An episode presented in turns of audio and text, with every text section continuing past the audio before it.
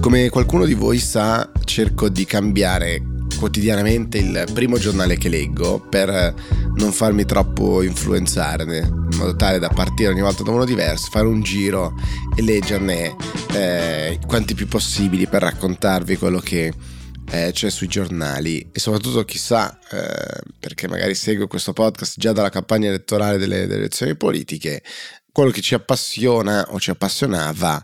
era l'intreccio tra le polemiche online e quelle su carta e come venivano trasposte la loro vita, il tempo che c'era tra il consumo di queste polemiche online e quanto poi succedeva sulla carta. È un po' cambiato il mondo nel frattempo perché il feed di Twitter è cambiato e questo eh, secondo me complica un po' per tutti buttarsi in alcune polemiche, eh, dall'altra parte c'è una tale trasposizione, una tale velocità tra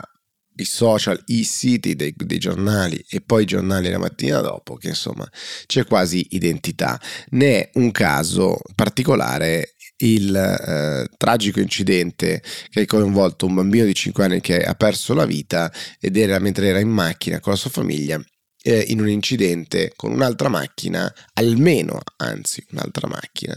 eh, in quel caso guidata da alcuni youtuber. Ecco, questo è il motivo per cui ho introdotto il come incomincio ehm, la mia rassegna stampa. Perché questa mattina ho iniziato la rassegna stampa prima dal Corriere poi sono passato al Foglio. Devo dire su Corriere non ho trovato un granché se non quello che si trova da diversi giorni su questa faccenda del, degli youtuber. E poi invece sul Foglio ho trovato un articolo molto carino molto interessante sicuramente molto coraggioso lo definirei di Lorenzo Borga ehm, che abbiamo già citato tante volte perché il titolo è Come si trasforma un incidente stradale in un attacco al web.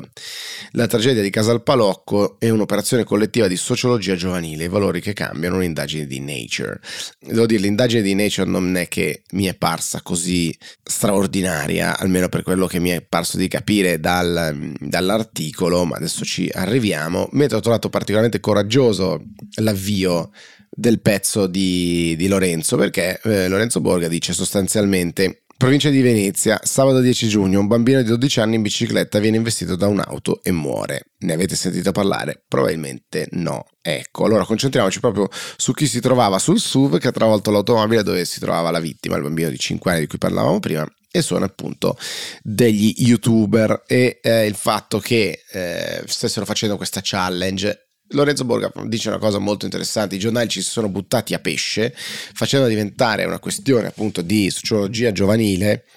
eh, perché c'era questa cosa della challenge, perché c'erano gli youtuber, ma non c'è nulla né di illegale, diciamo, nel fare gli youtuber né di inventarsi le challenge di cui tra l'altro i giornali hanno sempre parlato in, in grandissima parte e dice eh, Lorenzo Borga forse stiracando un pochettino che cos'è allora le prove di Ciao Darwin se non una challenge anche quella e il comportamento di essere più persone in un'auto e alternarsi alla guida per un lungo viaggio per tante ore, per 50 ore, non è un atteggiamento di per sé così pericoloso, pensate a un vostro road trip. Quindi dice si tratta semplicemente di un incidente stradale, una tragedia naturalmente, ma di un incidente stradale. Tutto il resto intorno è invece dettato dalla politica, dalla sociologia che ci si lancia da Calenda, dice Lorenzo Borga, che vive in maniera molto serena una contraddizione, essendo Calenda un liberale che però è tranquillo nel chiedere di fatto un controllo etico sui contenuti che le piattaforme devono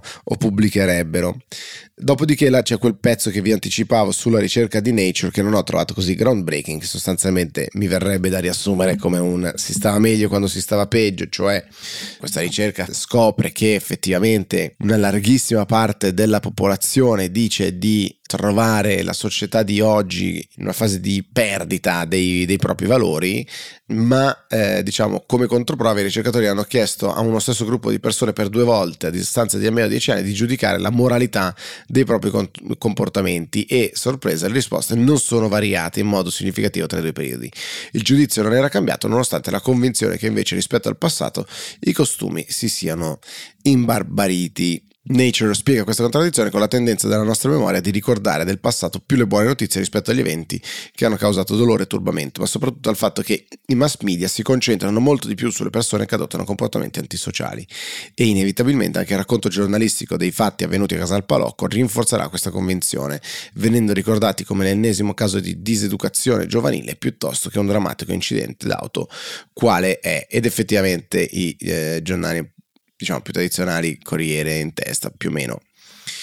Lo raccontano tutto così eh, con eh, addirittura gli approfondimenti su un altro video del padre che guida una Ferrari eh, e non aveva la cintura, insomma. Il virtuale è spietato con i nostri ragazzi, i genitori la smettano di fare gli amici, questo è lo psichiatra intervistato dal Corriere della Sera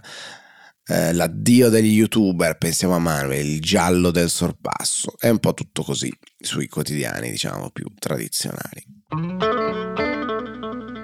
Corriere non parla solo degli youtuber, parla anche del PD, del rapporto col Movimento 5 Stelle e di quello che succede nel PD. Non vi sorprenderà che c'è chi chiede, in questo caso eh, Matteo Ricci, sindaco di Pesaro, che chiede una nuova fase all'interno del PD sarebbe da fare un Back to the Future di Francesco Giano con le tante nuove fasi richieste all'interno del Partito Democratico nella sua, eh, nella sua vita prova di democrazia interna, qualcuno mi risponderebbe, perché? Perché Lichline nel tentativo di riunire le opposizioni, di avere più forza contro una Giorgia Meloni che sembra inattaccabile, ehm, ha sciolto la riserva e ha eh, partecipato alla manifestazione del Movimento 5 Stelle, ha portato un proprio saluto. Problema che poi da quel palco ne sono state dette di ogni, tra cui eh, la frase di Beppe Grillo che forse avete intercettato che dice mettetevi il passamontagna, reagite sostanzialmente. Eh, sono insorti un po' tutti dicendo frasi inaccettabili, Elish Line prende le distanze, insomma qualcuno dice è una trappola, è certo che dobbiamo unirci alle altre opposizioni per provare ad essere più forti contro Giorgia Meloni, ma dall'altra parte non possiamo trovarci a fianco con questi personaggi. La risposta a questi interventi eh, del Movimento 5 Stelle e la vicinanza del PD è stato che alcuni alcuni pezzi di PD si sono dimessi, ad esempio il candidato alla presidenza regionale del Lazio che aveva, che aveva perso, era stato sconfitto e adesso lascia il PD, quindi nuovi tumulti, eh, Elish Line dice non, non, voglio essere ingabbiata, non voglio essere limitata, prima era poco, poco, attiva, adesso si è mossa e viene criticata per essersi mossa, non è facile eh, naturalmente la sua posizione. Io lo so che poi mi attaccate per essere troppo fogliante e quindi mi trattengo, eh, ma oltre all'articolo di Lorenzo Borga che vi ho segnalato c'è un'intervista di Luciano Capone all'amministratore delegato di Cassa Depositi e Prestiti, che mi sembra molto interessante anche perché si parla tantissimo di PNRR e di cose strutturali del paese, ad esempio la sorte di Tim. E poi c'è un intervento del direttore Cerasa sui taxi e quello che bisognerebbe fare, sapete, tema a me molto caro, naturalmente. C'è un'iniziativa molto interessante perché si può tagliare, piegare e tenersi vicino, se volete, eh, alcuni discorsi del presidente Berlusconi. E da ultimo c'è un lungo pezzo, intervento di eh, Bobo Giachetti radicale, anima PD, renziano, gran combattente, qualcuno se lo ricorderà per quell'espressione in assemblea quando si rivolse a eh, Roberto Speranza, allora minoranza del PD, dicendo avete la faccia come il Kül, che è noto essere un grande amico di Giorgia Meloni, nonostante politicamente siano praticamente gli opposti, appunto lui storico radicale, molto combattivo, molto attivo su tantissimi temi, eh, direi diametralmente opposti a quelli di Giorgia Meloni e, come dire, il suo intervento è chi è effettivamente Giorgia Meloni che come ci ha sorpreso una, tra le varie cose che dice Giachetti ce n'è una, cioè che possiamo oggi atterrare su una consapevolezza pacifica condivisa che se ci aspettavamo eh, diciamo la Giorgia Meloni che dalla bancarella, diciamo così, senza voler essere offensivo in nessun modo, naturalmente verso nessuno, urlava come ci aveva eh, abituato con il suo stile di strada, eccetera. Insomma, è rimasto un po' deluso perché naturalmente c'è una trasformazione in atto che deve continuare, dice, eh, dice Giachetti, quindi ampia, ampia riflessione su questo. Segnalo da ultimo il Sole 24 Ore che apre le prime pagine dedicate agli affitti brevi, fa un'analisi dei contratti come sapete c'è una bozza di proposta di legge che limiterebbe la possibilità di affittare le proprie case con Airbnb, ad esempio, per, per capirci, a un minimo di due notti in su e quindi il, il, Sole si chiede quanti dei contratti sul totale sarebbero impattati, il 6% circa, ma soprattutto quello che il Sole fa, che trovo uh, corretto e interessante, seppur limitato in basso a destra, è la difficoltà di scrivere queste norme. I sindaci sono un po' abbandonati dopo la possibilità effettiva per la sola, per la sola Venezia di limitare gli affitti brevi nei centri storici. La stessa cosa varrebbero altri sindaci ma la cosa al momento è limitata solo per Venezia. Dall'altra parte però ci sono tutte le difficoltà e tutti gli interventi dei giudici del TAR in diverse occasioni che costantemente aboliscono, rendono eh, inefficaci dei regolamenti, in quei casi regionali, perché la normativa su questo tra l'altro è regionale, per la categorizzazione di tutto quello che è extra alberghiero, i bed and breakfast, gli affittacamere per, per capirci, dove in alcuni casi erano previste delle limitazioni, devi chiudere alcuni giorni, devi stare aperto x giorni ehm, di fila, non puoi fare più di un x numero di giorni e è interessante come se vedete nel corso delle ultime settimane su questo tema si alternano le motivazioni, non è chiaro perché si vuole fare questo provvedimento, i sindaci lo vorrebbero per limitare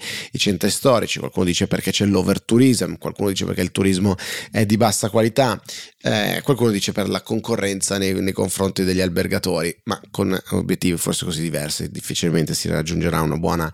eh, proposta. Sul Corriere trovate, parlando di Venezia, un intervento di Renato Brunetta proprio sull'iniziativa che sta provando a portare avanti, dice non solo slegandosi da una Venezia appunto con tutta turistica e a bassa offerta e, e, tra l'altro di un turismo di bassa, a basso impatto anche economico, ma dice bisogna creare nuova produzione culturale, bisogna creare nuovo stimolo, non solo guardare quello che c'era. E allora se così è, dice Brunetta, ad esempio, fare in modo di riportare gli studenti, dandosi un obiettivo di raddoppiare, se non ricordo male, il numero degli studenti eh, nei prossimi anni e quindi incentivare questo tipo di azioni per ridare vita alla città e poi il tentativo di portare all'UNESCO il Mose, lo strumento che salva eh, Venezia nei casi di acqua alta e eh, anche questa iniziativa peculiare dell'ex ministro Brunetta. Dai, infornata di cose diverse per cominciare la giornata, io vi auguro un buon lunedì e una buona settimana. Ciao a tutti.